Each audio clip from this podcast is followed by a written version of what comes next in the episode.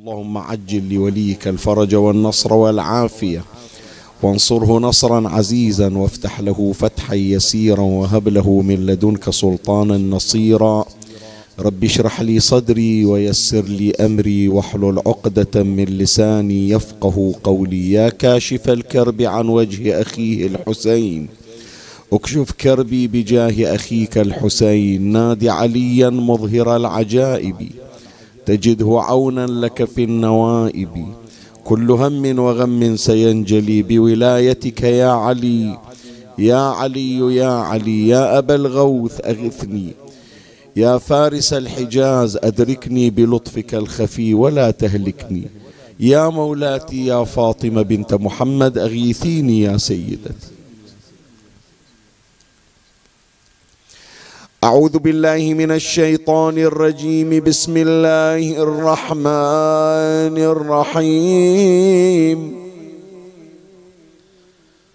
وصلى الله وسلم على سيدنا محمد وآله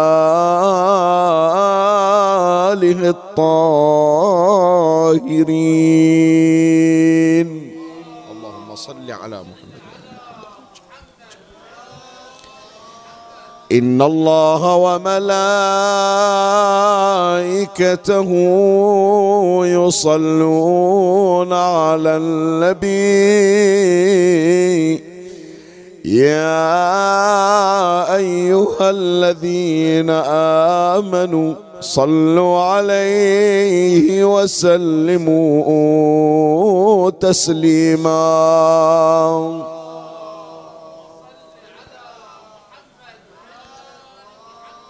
يا آل بيت رسول الله حبكم فرض من الله في القرآن أنزله. يكفيكم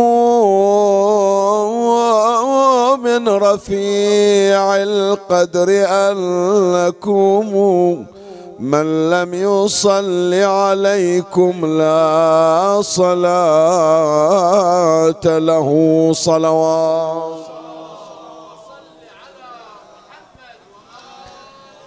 بآل محمد بآل محمد عرف الصواب. وفي أبياتهم نزل الكتاب فهم حجج الإله على البرايا بهم وبجدهم لا يستراب صلوات.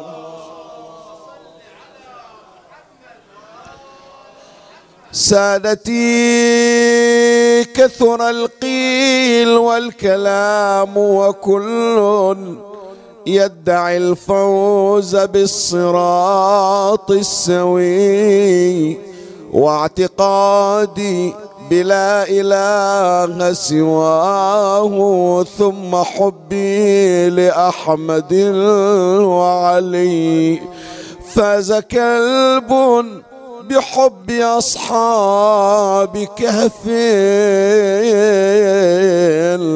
كيف أشقى بحب آل النبي صلوات.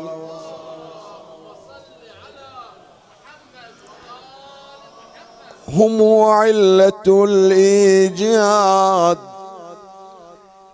هم علة الإيجاد والسبب الذي به الله سن الحشر للخلق والنشر. فلا يأمن الجاني بغير حماهم. وجارهم لم يخش جورا ولا فقرا صلوات.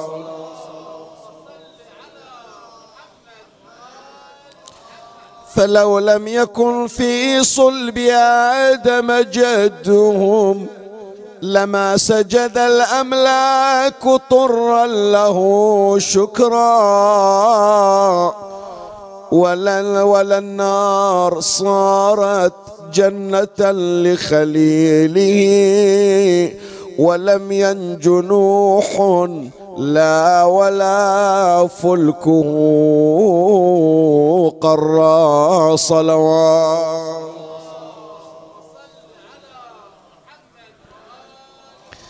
ولا رفع الله المسيح إلى ولا رفع الله المسيح إلى السماء.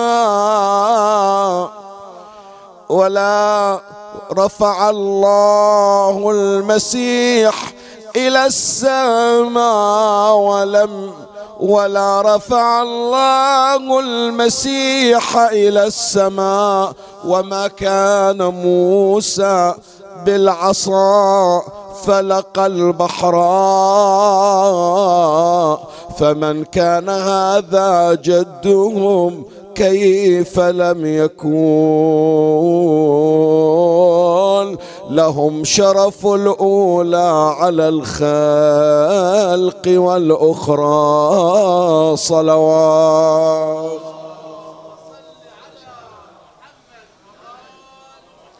هم أهل ميراث النبي.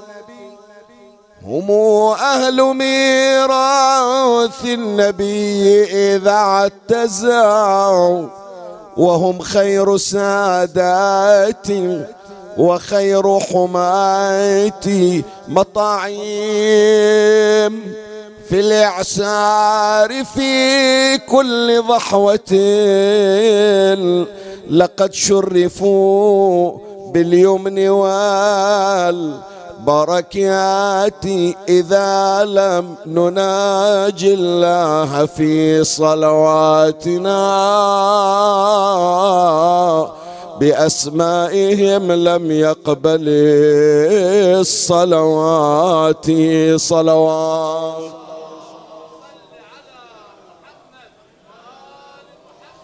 قال إمامنا أبو محمد الحسن بن علي العسكري صلوات الله وسلامه عليه. جرأة الولد على والده في صغره تدعو إلى العقوق في كبره. أسعد الله أيامكم وبارك الله لكم هذه المناسبة السعيدة وهي ذكرى ميلاد إمامنا الحادي عشر بالنص أبي محمد الحسن بن علي العسكري عليه السلام. وبهذه المناسبة يطيب لي أن أرفع أسمى آيات التبريكات والتهاني لإمامنا ولي العصر قائم آل بيت محمد عجل الله فرجه الشريف وأبارك له ذكرى ميلاد أبيه صلوات الله عليه. وعنوان بحثي في هذه الليلة بمناسبة مولد الإمام الحسن العسكري عليه السلام يحمل هذا العنوان الرقي الأسري في بيت الإمام الحسن العسكري عليه السلام. وقد ذكرت هذا الحديث الوارد الوارد عن عليه السلام جرأة الولد على والده في صغره تدعو إلى العقوق في كبره. أبتدئ بتمهيد والتمهيد يحتوي على إثارتين مهمتين. يعني نحن إذا قرأنا هذا الحديث وإذا مر علينا هذا الحديث جنابك تعرف أنه في ذكرى مواليد الأئمة المعصومين عليهم السلام عادة تيمنا تذكر بعض قصار حكمهم صلوات الله عليهم. فيمكن يمر عليك الليلة باكر بعض المؤمنين يبعث لك رسالة تهنئة وهذه الرسالة تحمل بعضا من أحاديث الإمام العسكري عليه السلام ويمر عليك هذا الحديث. فهناك إثارتان مهمتان حول هذا الحديث الشريف. أما الإثارة الأولى معنى الحديث أن الإمام العسكري عليه السلام يوصي أولياء الأمور ويوصي الآباء أن يجعلوا للطفل في صغره خطوطا حمراء. شلون؟ أنا أقول لك في العم الأغلب وهذه الفطرة تدعو إلى هذا الأمر أنه الآباء يتلطفون على أبنائهم فإذا صدر منهم شيء من الأخطاء إذا صدر من عندهم شيء من التجاوز لا الرحمة تسبق الغضب ويراعى صغر السن. وتمام هذا هكذا يعني. طفل عمره ثلاث سنين أربع سنين خمس سنين شوية لو تحرك شوية لو طاح من إيده شيء يتجاوزون عن غير الكبير. بس الإمام سلام الله عليه يقول مع هذه الرحمة مع هذا التلطف مع هذا الحنان المفرط لابد أن تجعل للطفل لابد أن تجعل للولد وهو في بداية عمره وصغره خطوط حمراء. لا شيخنا ابني هذا إيه على عيني وعلى رأسي. بس أنت إنصافا ويا ابنك الصغير عندك خطوط حمراء وياه. شلون؟ يعني إذا شفت ابنك أبو سنتين أبو ثلاث سنوات دخل المطبخ ومد ايده إلى سكينة لزمها بيده. تخليه وتقول طفل خليه يلعب على كيفه. لو تأخذ السكين من إيده تخاف إنه يعور روحه. يجي مثلا هذا الطفل عند الشرفة عند النافذة. الشقة مالتك في الدور الرابع في الدور الخامس وواقف يلعب ويمكن يوقع. يجي واحد يريد يجره يقول لا خله طفل ليش حرامات؟ خله يلعب على راحته. لا عندك خط أحمر. عندك خط أحمر لخوفك على حياته لخوفك على مصيره لخوفك على صحته. الإمام سلام الله عليه يقول مثل ما عندك خط أحمر تخاف على هذا الطفل من أن يفقد حياته أو يفقد صحته كذلك لابد أن تجعل هناك خطوط حمراء سوف تنفعك في المستقبل مع ولدك. ومنها أنه لا تجعله يتجرع على أبويه. الآب صح يمارس الدلال يمارس الملاطفة يتصابى مع ولده لكن لا يخلي الولد يتعلم على الجرأة عليه. حتى لو أراد أنه يدلل لا يعرف بأن هذا الأب له مقام. ليش؟ لأنه الولد إذا أنت رفعت هذا الحاجز خليت اليوم يتجرع عليك خليت اليوم مثلا يرفع صوته عليك خليت اليوم يتقدم عليك خليت اليوم يرفع إيده ويضربك خليت اليوم يعاملك. لكن وصل الأمر إلى سبع سنين تسع سنين خمسة عشر سنة. تاليها من يوصل عمره عشرين سنة تريد ترجع إلى حالة الاحترام والبر والوقار. صعبة. حتى لو هذا الولد ما عنده جرأة حتى لو هذا الولد ما عنده نية سوداء تجاه الأب أنه يعقه. بس صار مو أب صار أشبه بالصاحب اللي يمشي وياه بالطريق. بل لعله يحتشم من صاحبه أكثر مما يحتشم من أبيه. وهذا من باب أو من أساس الدلال المفرط وارتفاع الخطوط الحمراء. فيقول له الإمام سلام الله عليه ويقول لنا أيضا يحط لنا هالقاعدة يقول من صغره بالتنقيط بالتدريج بالتريث خلي يعرف بأن هذا الأب له مقام. علم من الآن أنت شايف طفلك الصغير من تاخذ أبو سنتين وتقبله وتبوسه علمه يبوس إيدك. علمه يبوس راسك. علمه يجي يسلم عليك من الصبح من يجي بابا سوي سلام بابا حبني على إيدي. هذه بالتدريج راح يعرف بأن حق الأب الاحترام والتقدير. فمن يكبر أبو 12 سنة مريحنك. ليش؟ لأنك وضعت له حجر أساس. من يوم هو طفل صغير. فاذا الإثارة الأولى يا إخواني يوجه إمامنا عليه السلام كل أولياء الأمور.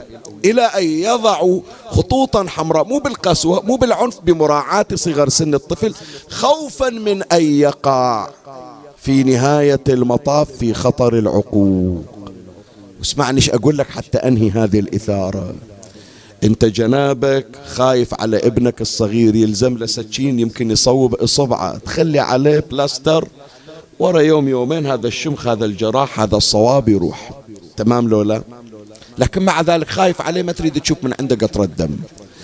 لكن إذا وقع في بئر عقوق الوالدين الذي هو من كبائر الذنوب والذي يسلب التوفيق ويقطع الرزق ويضيق القبر ويظلم القبر ذيك الساعة شلون تنجيه؟ نجيته من صواب بإيده. لكن شو تنجيه ذيك الساعة إذا صار عمره ثلاثين سنة ويتجرع على أبويه بالضرب والشتم. وشفت حياته كلها تخربطت بسبب عقوقه. رزقه منقطع يطب بوظيفة مثل ما يقولون البحارنا يفنشونه يفصلونه. ما متوفق بحياته لا متوفق ببيته ولا زوجته ولا ويا عياله. وبسبب ذاك ذاك العقوق اللي ما راعيته يوم كان طفل صغير. خفت عليه من صواب ما خفت عليه من جراحات الدهر كلها. الإمام سلام الله عليه يقول من الآن فكر في ولدك وفي مصيره. مثل ما تراعي رزقه مثل ما تراعي صحته مثل ما تراعي عافيته مثل ما تحط له مبلغ في حسابه في البنك حتى يرجع عليه إذا كبر وينفعه علم من الآن أن لا يقع في كبائر الذنوب فهذه إذن الإثارة الأولى. الإثارة الثانية الإمام العسكري عليه السلام يبين لنا من هذه العبارات التي قرأناها جرأة الولد على والده في صغره تدعو إلى العقوق في, في كبره. الإمام العسكري عليه السلام وهذا نحتاج إحنا خصوصا في ليلة المولد الشريف وفي مناسبة الإمام العسكري وإلا في سائر أيام السنة إحنا في حاجة إليه. بس تتأكد الحاجة في مثل مناسبات الأئمة. الإمام العسكري عليه السلام يقول أنا أعرض لكم تجربتي في البيت شلون. الإمام يخبرنا يقول ترى هم أنا اللي تسمعون عني إمام وتعتقدون بإمامتي. ترى هم أنا صاحب أسرة مثلكم. أنتوا عندكم أب وأم أنا عندي أب وأم. أنتوا عندكم زوجة وأولاد أنا عندي زوجة وأولاد. أنتوا عندكم إخوة أنا عندي إخوة. أنتوا عندكم أرحام أنا عندي أرحام. زين حياتي مثل حياتكم ترى. أنتوا تفتحون عيونكم على الدنيا تحصلون لكم واحد من اخوانكم في غاية القرب والالتصاق. وتحصلون يمكن واحد من اخوانكم في غاية المشاحنة والبغضاء. أما أنا نفس الشيء. مثل ما عندي من إخواني سيد محمد سبع الدجيل عندي من إخواني جعفر الكذاب. لكن ما أتعامل كل واحد لا أتعامل بما أنا وهو الإمام العسكري عليه. السلام فيعلمنا الإمام سلام الله عليه كيف نكون راقين في أسرتنا في بيتنا. فإحنا الليلة يا أحبائي على سفرة الإمام العسكري عليه السلام بحاجة إلى أن نقوم بيوتنا. بحاجة أن نعيد ترتيب أوراق منازلنا والعلاقات الأسرية. وسنأخذ ذلك إن شاء الله من الرقي الذي نجده في بيت الإمام العسكري عليه السلام. كيف يتعامل الإمام العسكري صلوات الله عليه مع أفراد أسرته؟ هذا هو بحثي لهذه الليلة فيما تبقى عندي من وقت وأستعرض لك صورا من تعامل الإمام العسكري عليه السلام. ومن الله أستمد العون والتوفيق. ومن مولاي أبي الفضل العباس المدد وألتمس منكم الدعاء وثلاثا بأعلى الأصوات. صلوا على محمد وآل محمد.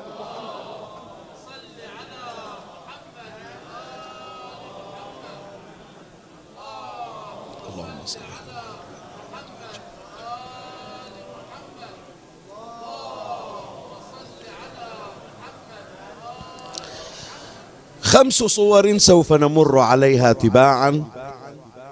تبين لنا كيفية تعامل الإمام الحسن العسكري عليه السلام في بيته في أسرته. وهذه الخمس صور مقسمة على النحو التالي. الصورة الأولى تعامل الإمام العسكري عليه السلام مع والده الإمام علي الهادي صلوات الله عليه. في الصورة الثانية تعامل الإمام العسكري عليه السلام مع أمه السيدة سوسن صلوات الله عليهما. الصورة الثالثة تعامل الإمام العسكري عليه السلام مع أخيه السيد محمد سبع الدجيل عليهما السلام. الصورة الرابعة تعامل الإمام العسكري عليه السلام مع عمته السيدة حكيمة خاتون بنت الإمام الجواد عليهما السلام. والصورة الخامسة كيف يتعامل الإمام العسكري مع زوجته وشريكة حياته السيدة نرجس خاتون؟ هذا فهرسة سريعة إلى بحث هذه الليلة وبالله أستعين وعليه أتوكل. أما الصورة الأولى كيف كان الإمام العسكري يتعامل مع أبيه؟ الإمام الهادي عليه السلام. إنصافا يا إخواني لما نجي إلى الكتب التي تعرضت إلى سيرة الإمام العسكري عليه السلام. إنصافا ما كتب في الإمام العسكري أمر واسع. إنصافا مجلدات يعني بعضها ضخم جدا. من مأثورات الإمام من سلوكيات الإمام من محن الإمام ومصائب الإمام. كثير من القضايا التي مرت. لكن لما نجي ندور على فصل يختص بطريقة تعامل الإمام العسكري مع أبيه يعني الفترة التي قضاها الإمام العسكري مع أبيه الإمام الهادي. جدا قليل المادة جدا قليلة بس أنا راح أرسم لك صورة كيف كان الإمام العسكري يتعامل مع والده الإمام الهادي صلوات الله عليه من خلال ما جاء في سيره. أولا نجد موقفا للإمام الهادي مع ولده. هذا الموقف يعكس مقدار الارتباط الوثيق بين الوالد والولد. شلون؟ إجوا إلى الإمام الهادي صلوات الله عليه. يريدون إشخاصه يعني يريدون تسفيره. الإمام الهادي في المدينة. اجى أمر أنه تطلعون من المدينة وتجيبون إلى سر من رأى. زين. الإمام الهادي يوم رادوا يطلعونه مخير. إلا يحب ياخذ من أهله ياخذ وياه. عنده أولاد. عنده سيد محمد سبع الدجيل عنده جعفر المعروف بجعفر الكذاب عنده أيضا ولد اسمه حسين. الآن فارق الحياة هل في وقت الإشخاص؟ هل لما أشخص الإمام هذا حسين ابن الإمام الهادي فارق الحياة في زمن الإمام الهادي؟ موضع شاهدي شلون؟ موضع شاهدي هو أن الإمام الهادي يوم راد يطلع من المدينة ما أخذ أحد من أهله. أخذ ولد الإمام العسكري عليه السلام. مع العلم بأن الإمام العسكري أصغر من سيد محمد في روايات تقول أنه هو أكبر أبناء الهادي. وفي روايات تقول لا سيد محمد أكبر سنا من الإمام العسكري. ما أخذ ابن الكبير أخذ ابن الصغير سنا الإمام العسكري. مع العلم أنه يعلم بأنه سوف يضيق عليه. وسوف يزج به في السجن. مر علينا الإمام الهادي. وين خلوه في خان يسمى بخان الصعاليك. لكن لا الإمام الهادي عنده علاقة وطيدة مع ولده. والإمام العسكري أيضا أراد أن يرافق أباه في رحلته الشاقة إلى أرض سر من فهذا الموقف يعكس شقد الإمام العسكري مرتبط بأبيه منذ أن كان طفلا صغيرا. هذا واحد من المشاهد. الثاني من المشاهد شوف يا ريت يا إخواني نتعلم نتعلم من أهل البيت عليهم السلام. سيرة أهل البيت دروس لنا. ابنك هذا الصغير شلون يقولون من يكبر ابنك خاوي؟ في بعض الأمثلة يقولون خاوي يعني شنو؟ يعني صح خلي رتبة الأب مع رتبة الولد. لكن اخلق لك حالة صداقة بين ابنك. لما يصير عندك أمر ناقشه هذا ترى ابنك الآن خصوصا في هذا الزمن اطلع على الدنيا بما فيها. هذا ماسك الموبايل وداخل.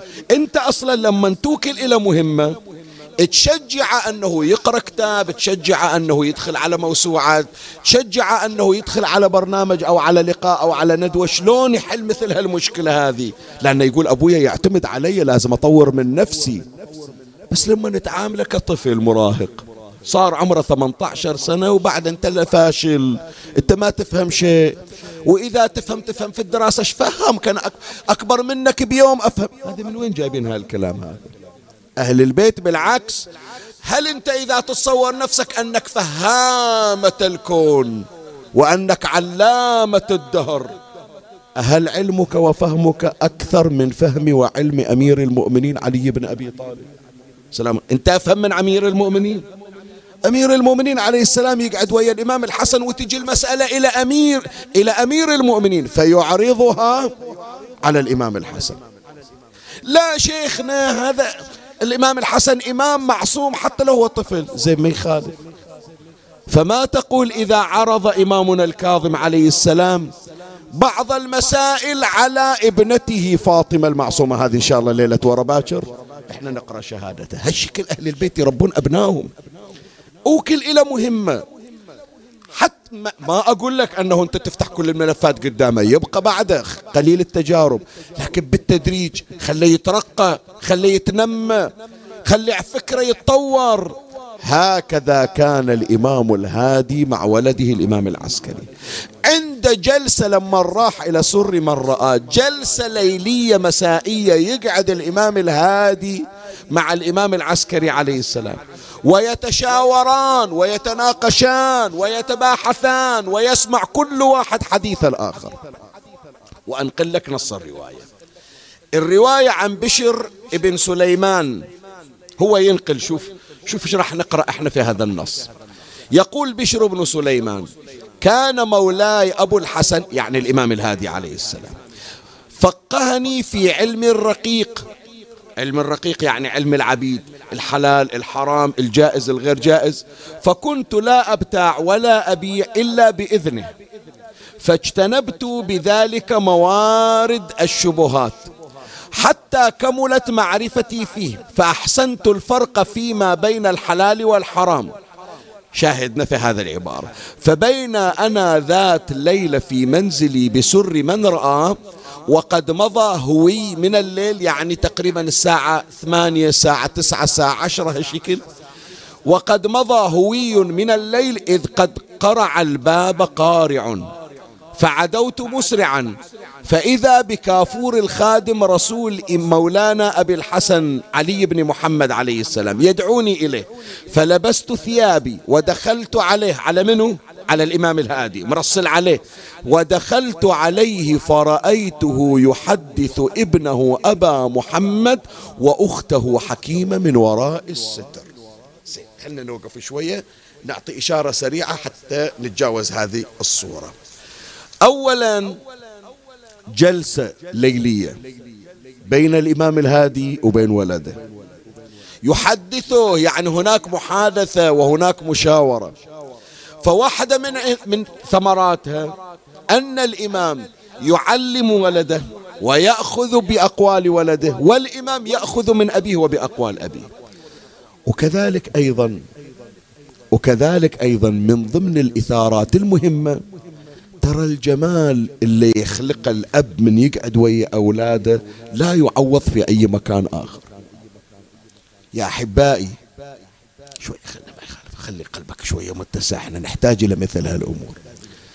أحيانا الواحد لما يجون إلى يقولون له حجي ليش ما تقعد ويا عيالك؟ ليش ما تقعد ويا أولادك؟ يقول أوه أنتوا لو تدرون أنا عندي مشاغل؟ ما لبتوني وأنا أتعب وأطلع على حساب منه مو على حسابهم. فيتذرع بعض أولياء الأمور أنه مشغول بمهام المعيشة فيقول أنا من ما أقعد وياهم مو لأني أبغضهم بس رايح أراكض على حسابهم. مرات واحد ثاني عنده مبرر آخر يقول شيخنا شنو أقعد ويا عيالي؟ أنا أروح أخدم في العتبة الحسينية أحسن أنا أروح أشتغل في الحسينية أولى. أنا أطلع أنت لو تعرف كم شغلة موكلة إلي شغلة اجتماعية. أنا في الجمعيات الخيرية أنا أتفقد شؤون الناس. إيه ما يخالف.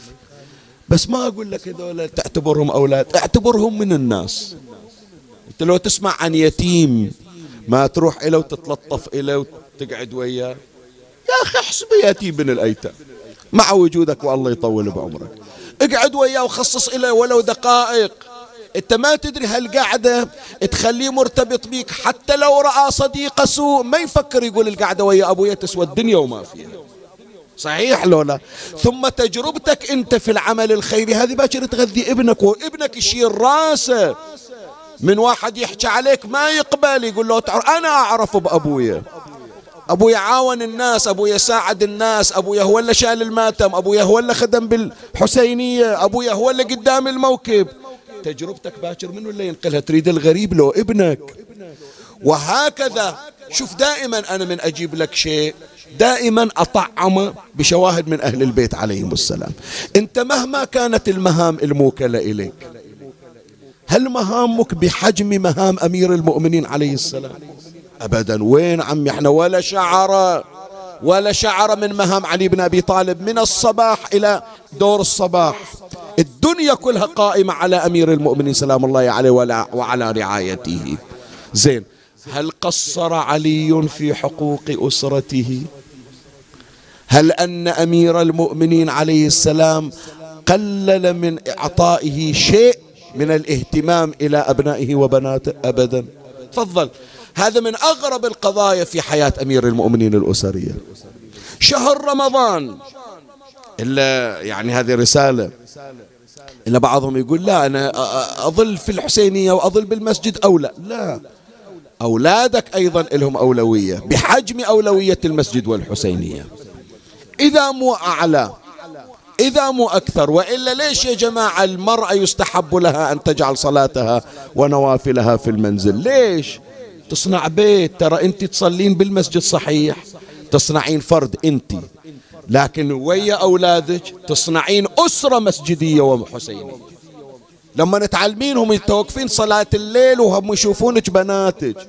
صاروا هم يصنعون صاروا مصانع لإنتاج صلاة الليل في أولادهم. أمير المؤمنين عليه السلام مع مهامه وعند حروب. وفي شهر رمضان ويفطر كل ليلة مع ولد من أولاده ومع بنت من بناته. ليلة 19 إحنا سمعنا يا جماعة وقرينا. إفطار أمير المؤمنين ليلة 19 ويا من ويا الحوراء زينب عليه زين ما عنده بيت ما عنده زوجات أمير المؤمنين. بس يقول هذا حقوق الأولاد يستانسون من أقعد وياهم مع مهامي ووظائفي. لكن ما أغفل عن عيالي. شايف بعد أكثر وهذا. شوف هذا كله تحضير. أنا ما أنتظر إلى أن تجي مناسبة شهادة أمير المؤمنين حتى أذكر لك علي بن أبي طالب. أخلي السنة كلها في علي بن أبي طالب عليه السلام. تصور ليلة عشرين. أمير المؤمنين سلام الله عليه تجيه الوفود ويجون الشيعة وياخذون المسائل وأمير المؤمنين يحدث وأجاب لابن عباس على سبعين مسألة وراس أمير المؤمنين مفتوح نصفين. لكن آخر ليلة هكذا ورد في السير أمر بأن يغلق الباب وجلس مع خصوص أهله وعائلته. مع خصوص أهله وعائلته. وقال لولده الحسن ادع لي أهل بيتي صغيرهم وكبيرهم. مع العلم تعبان لكن يقول اقعد ويا عيالي. وإن نسيت فلا تنسى الحبيب المصطفى محمد صلى الله عليه وآله.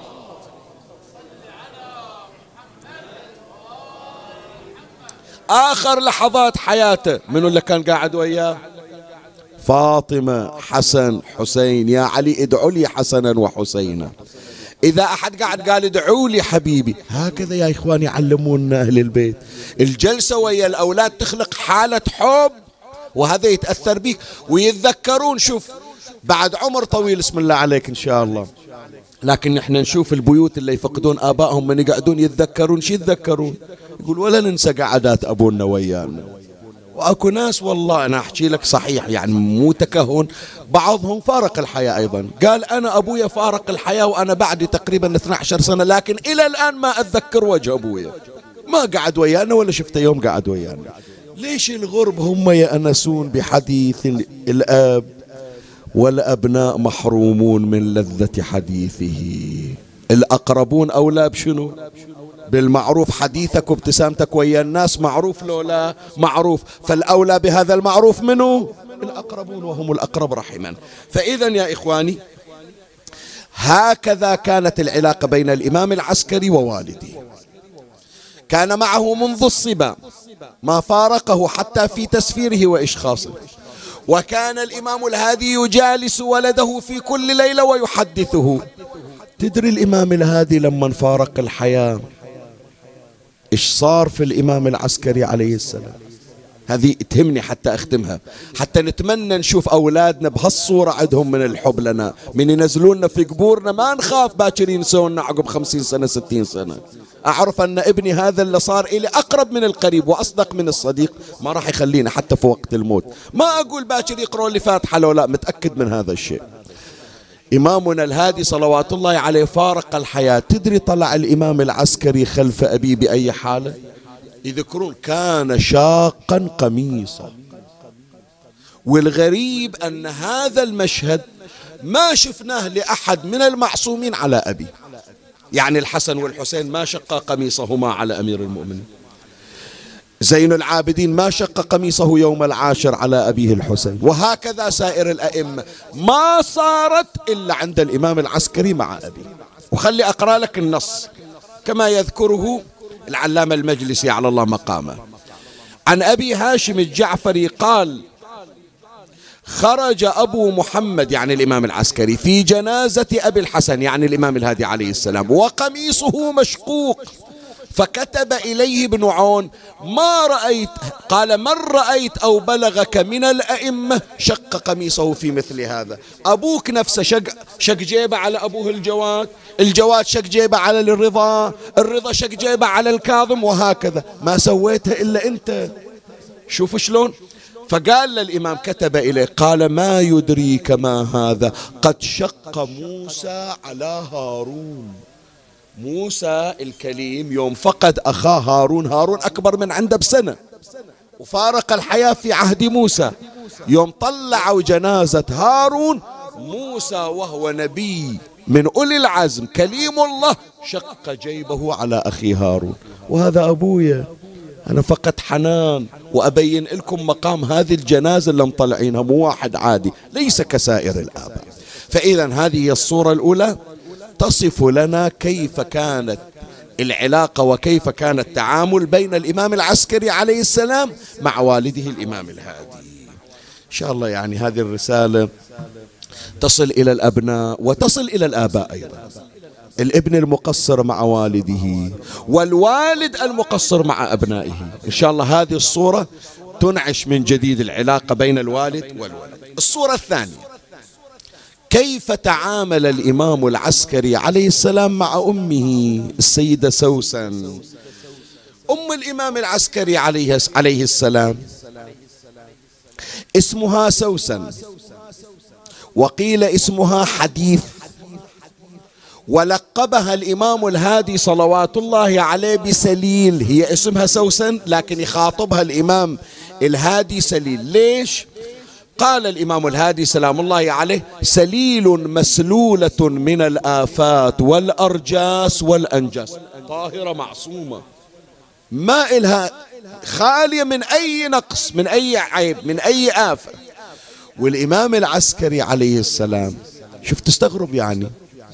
الإمام العسكري صلوات الله عليه هيأ أمه لأن تكون مرجع الشيعة بعد رحيله وشهادته. فلهذا يمكن معلومة هذه جديدة عند البعض. لا اللي يترددون على المجالس باستمرار مر عليهم القضية. لكن أكو البعض يمكن أول مرة يسمع بعد الإمام العسكري. الإمام العسكري لما فارق الحياة كان الإمام الحجة عجل الله فرجه الشريف في وضع أمني مقلق. فالشيعة رجعت إلى من؟ بعد شهادة الإمام العسكري. تقول لي السفراء الأربعة؟ لا قبل السفراء الأربعة كان هناك مرجعية إلى الشيعة. تدري منو المرجعية؟ أم الإمام العسكري وهي السيدة سوسن زوجة الإمام الهادي.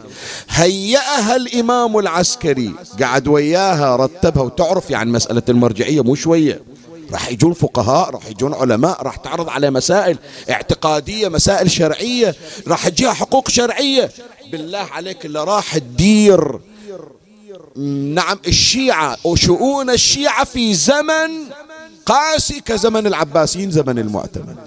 هذا من اللي صنعها من اللي اشتغل عليها من اللي رتبها من اللي هيأها هكذا كان الإمام العسكري مع أمه. فلهذا أقرأ لك هذه الرواية عن الشيخ الصدوق عليه السلام يذكرها عن رجل اسمه أحمد ابن إبراهيم.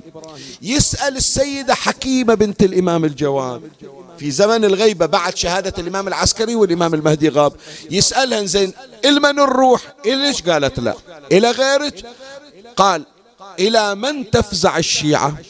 فقالت إلى الجدة أم أبي محمد الحسن عليه السلام. عندك حاجة؟ عندك مسألة؟ عندك حق شرعي؟ روح إلى أم الإمام. الإمام العسكري مشتغل على أمة بحيث تكون مرجع الشيعة في بشكل مؤقت إلى أن يأتي زمن السفراء الأربعة. وهنا نقف عند عبارة. أولا قلنا اشتغل على موضوعها. خلاها بمرتبة مرجعية. تصور من بعد الإمام ترجع الناس إليها لفترة من الزمن.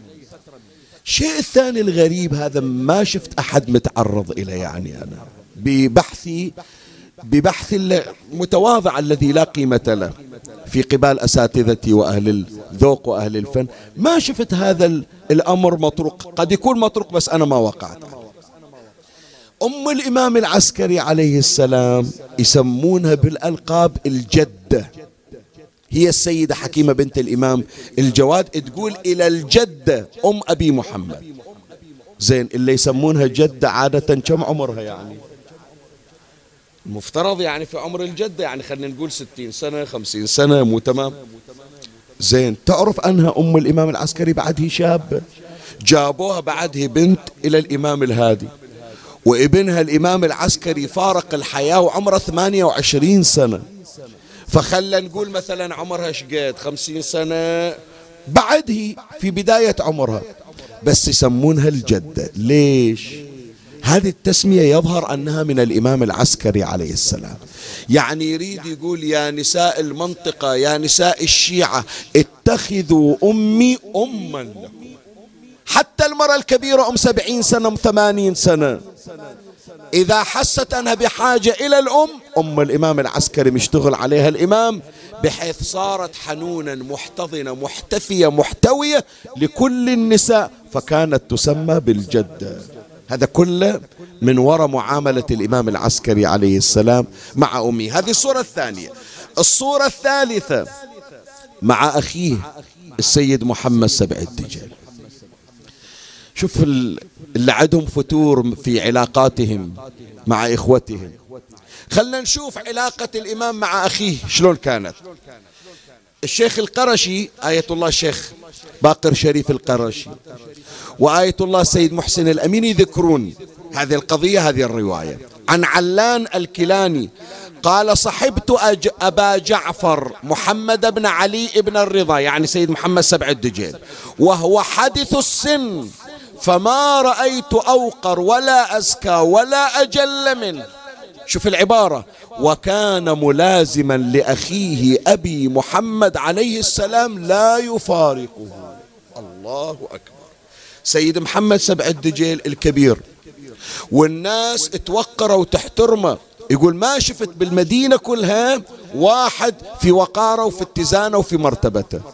لكن إذا إجا الإمام العسكري سيد محمد لا يترك أخاه ولا يفارقه ويدير باله عليه. شوف الإحترام بين الإخوة كيف يكون.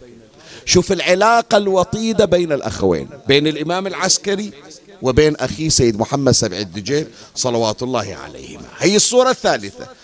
الصورة الرابعة. حتى نختم حديثنا بعد باقي هذه الصورة والصورة القادمة. كيف يتعامل الإمام مع أرحامه؟ نموذج السيدة حكيمة بنت الإمام الجواد. وهذه سر من الأسرار يا إخواني. حكيمة خاتون قبرها موجود طبعا شايفينه أنتم اللي رايحين سامرة يعني هذه من القضايا الغريبة اللي تبين لنا مقام هذه الشخصية. أن أهل البيت أشركوا قبرها مع قبورهم. جنابك من تجي إلى الضريح الشريف. ضريح الذي يحوي قبر الإمام الهادي وقبر الإمام العسكري وقبر السيدة نرجس خاتون وقبر السيدة حكيمة خاتون. ضامينها وياهم في روضتهم الشريفة. يعني الملائكة التي تتنزل على قبر الإمامين تتنزل على منو؟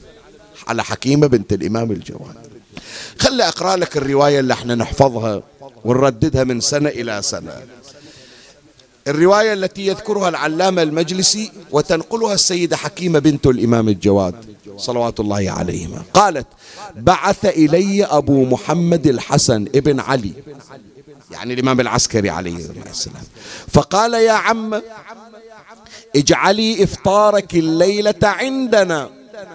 فإنها ليلة النصف من شعبان. فإن الله تبارك وتعالى سيظهر في هذه الليلة الحجة وهو حجته في أرضه. قالت فقلت له ومن أمه؟ قال لي نرجس. زين. موعدنا بأنه في ولادة الإمام المنتظر. من اللي حضر ويا السيدة نرجس؟ السيدة حكيمة. إيش نستفيد من هذا الأمر يا إخواني؟ شوفوا التواصل بين الأرحام. الإمام بذيك الليلة ما ينسى عمته يقول يا عم أتمنى تصير إفطارك ويانا شوف التواصل بين الأرحام بين الأقارب. بعد التواصي بين الأرحام. التواصي بين الأرحام في العبادات والطاعات. جنابك انت الليلة عندك جلسة ختم قرآن. اتصل لأولاد عمي اتصل لأخواني تعالوا جيبوا أولادكم راح نقرأ حديث الكساء. ونحب العائلة كلها تتجمع نقرأ حديث الكساء. الإمام يقول لها يا عم اجعلي إفطارك الليلة عندنا فإنها ليلة النصف من من شعبان.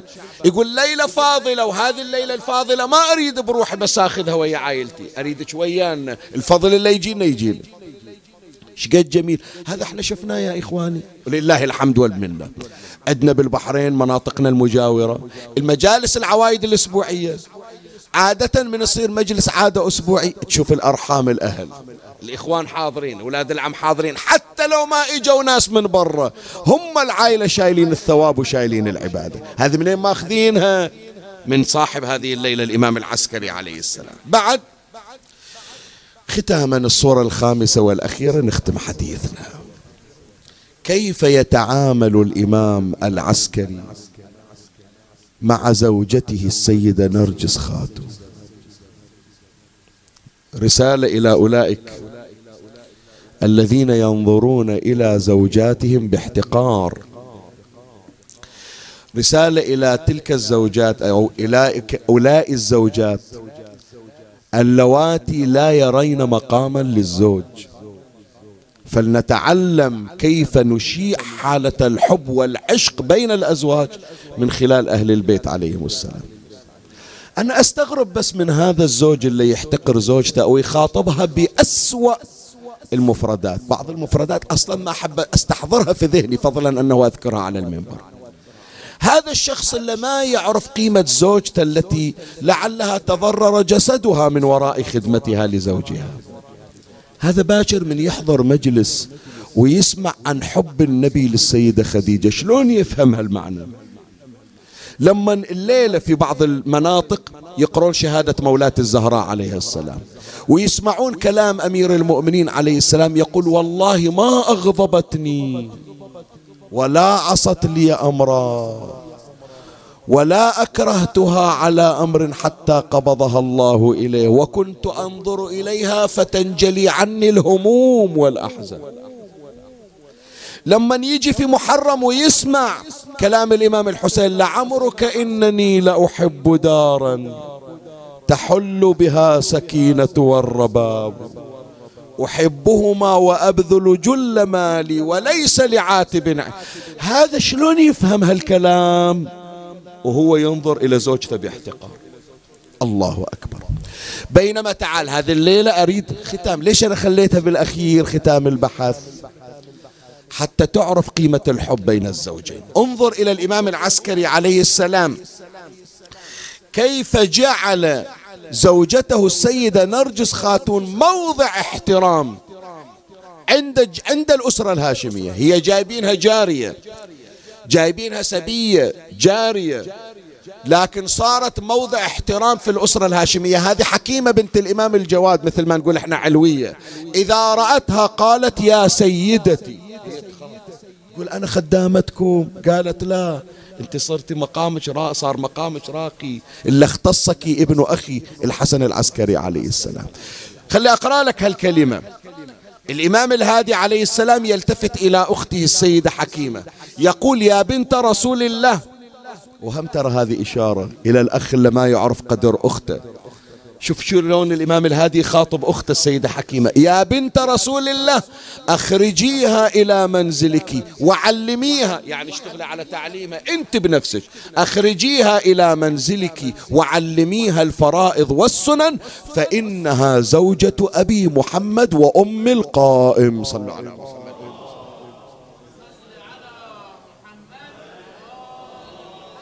الثانية والثالثة لشرف ذكره. سلام الله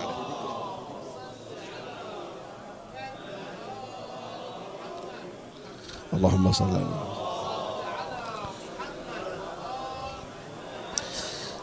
مسكين ختام هذه الكلمة. خلاص أخلي نقطة آخر. السطر. أحبائي احترام الزوجة في الأسرة من احترام الزوج إلى زوجته تسمع إيش أقول لك لولا؟ زوجتك تريد يحترمونها تحترمها أنت. إذا أنت أقرب الناس إلها ما عرفت قدرها حتى إذا كانت محترمة قبل لا تأخذك يسقط احترامها من إهانتك لها. وكذلك الزوجة. إذا الزوجة ترى بأن تاج الرأس وعين القلادة هو زوجها ما حد يتجرع عليه. ما حد يتجرع عليه.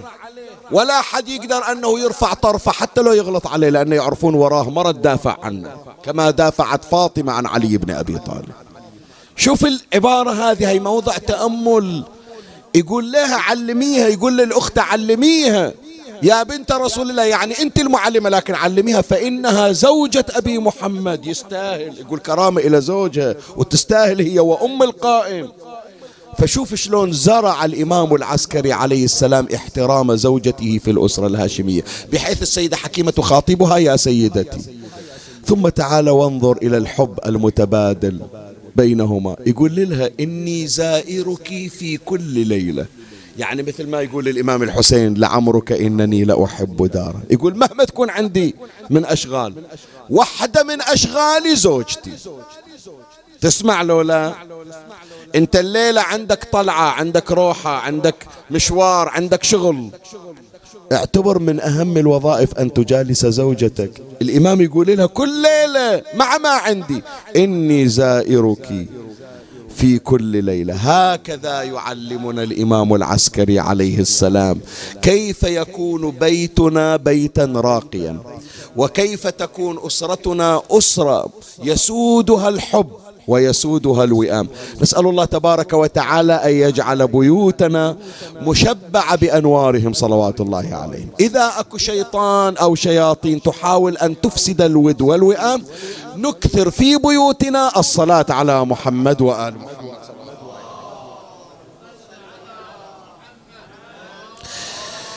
أتمنى أن هذا المجلس المبارك إن شاء الله الله يشهد يعني أنا عندي اعتقاد أرواح أهل البيت حاضرة من أول المجلس أنا تذكرون. قايل يعني أستحضر أرواح أهل البيت حتى يلقى هذا المجلس صداه وأثره في القلوب وهكذا أأمل وببركته صلوات الله عليه. الآن أقرأ لكم المولد الشريف. وأسأل من الله تبارك وتعالى أن يعيدنا وإياكم على أمثال هذه المناسبات وأن لا نخرج سواء كنا في هذا المجلس أو حتى أنتم حضراتكم في بيوتكم لا ينقضي هذا المجلس إلا بحوائج مقضية وأمراض معافاة إن شاء الله وذنوب مغفورة ونظره من ساداتنا محمد وآل محمد.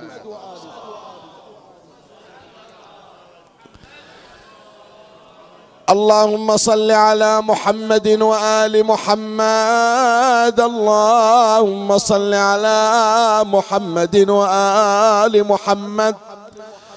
اللهم صل على البشير النذير والسراج المنير والطهر الطاهر والبدر الزاهر والعلم الفاخر والمنصور المؤيد والنبي الممجد ومن سمي في السماء بأحمد وفي الأرض بأبي القاسم محمد.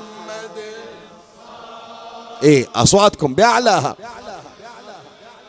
وفي ذلك يقول مادحهم أفلح من يصلي على الرسول وآل الرسول.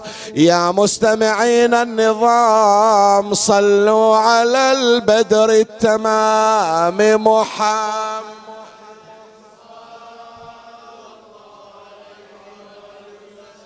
إليكم كل منقبة تؤول إذا ما قيل جدكم الرسول كفاكم من عظيم الشأن قدرا إذا ما قيل أمكم البتول ألف الصلاة.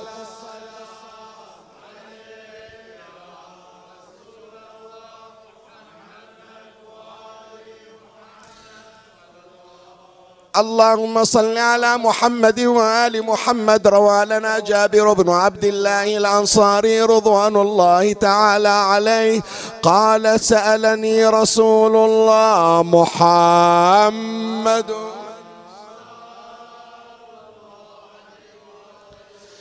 يا جابر ما أول ما خلق ربك قال الله ورسوله أعلم. قال أول ما خلق ربك نور نبيك محمد.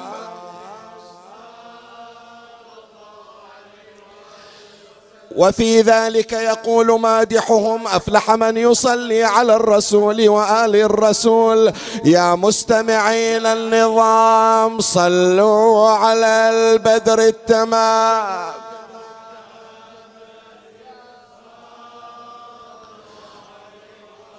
هم النور نور الله جل جلاله. هم التين والزيتون والشفع والوتر وأسماؤهم مكتوبة فوق عرشه ومحفوظة من قبل أن يخلق الذر فلولاهم لم يخلق الله آدم وما كان زيد في الوجود ولا عمر ولا سطحت أرض ولا رفعت سماء ولا سطعت شمس ولا أشرق البدر. ألف الصلاة.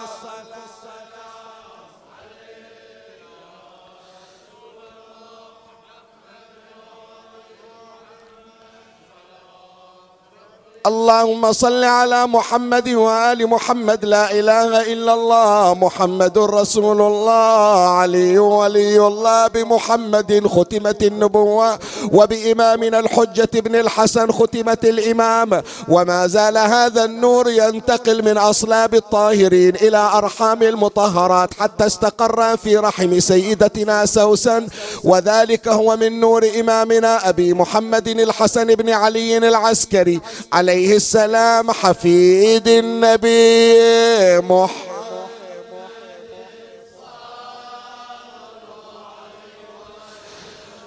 فلما حملت سيدتنا سوسن بإمامنا العسكري عليه السلام ما أحست بتعب ولا وجع بل وجدت في نفسها خفة واتساعا وكان النور يشع من جبينها وكانت إذا دخلت إلى الحجرة المظلمة أشرقت تلك الحجرة من أنوارها وهي من أنوار النبي.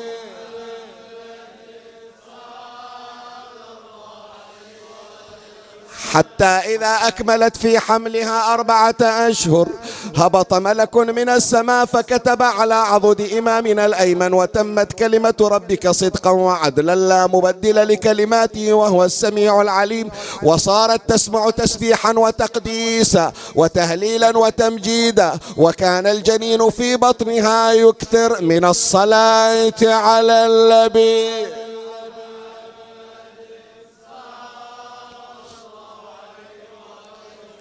حتى أكملت سيدتنا تسعة أشهر فلما أراد الله تبارك وتعالى أن يشرف الكون بقدوم حجة الله على خلقه أمر الله عز وجل مالك خازن النيران بأن يوصد أبواب جهنم كرامة لمولود يولد في الأرض وأوحى الله عز وجل إلى رضوان خازن الجنان أن زين الجنة كرامة لمولود يولد في الأرض وأوحى الله عز وجل إلى الملائكة والولدان الإنسان أن يقفوا صماطين بالتسبيح والتقديس والتمجيد كرامة لمولود يولد في الأرض وهو ابن النبي محمد.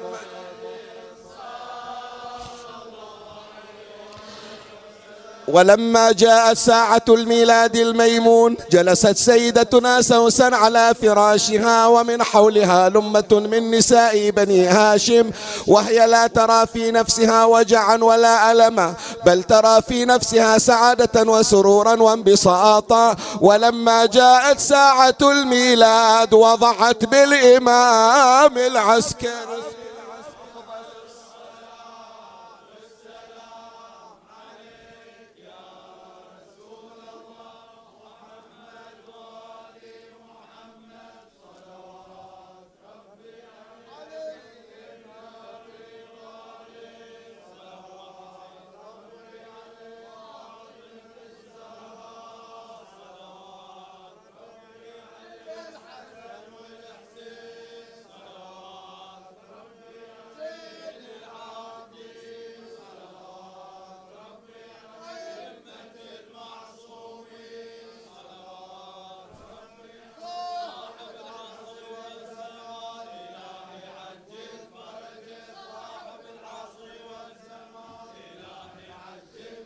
مطهرون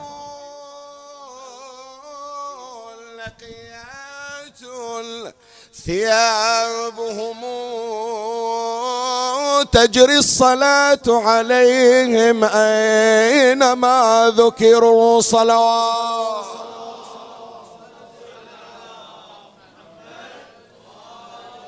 أهل بيت طهروا من دنس ولهم في الحشر أسمى الدرجات. وإذا ما ذكروا في مجلس ارفعوا أصواتكم بالصلاة.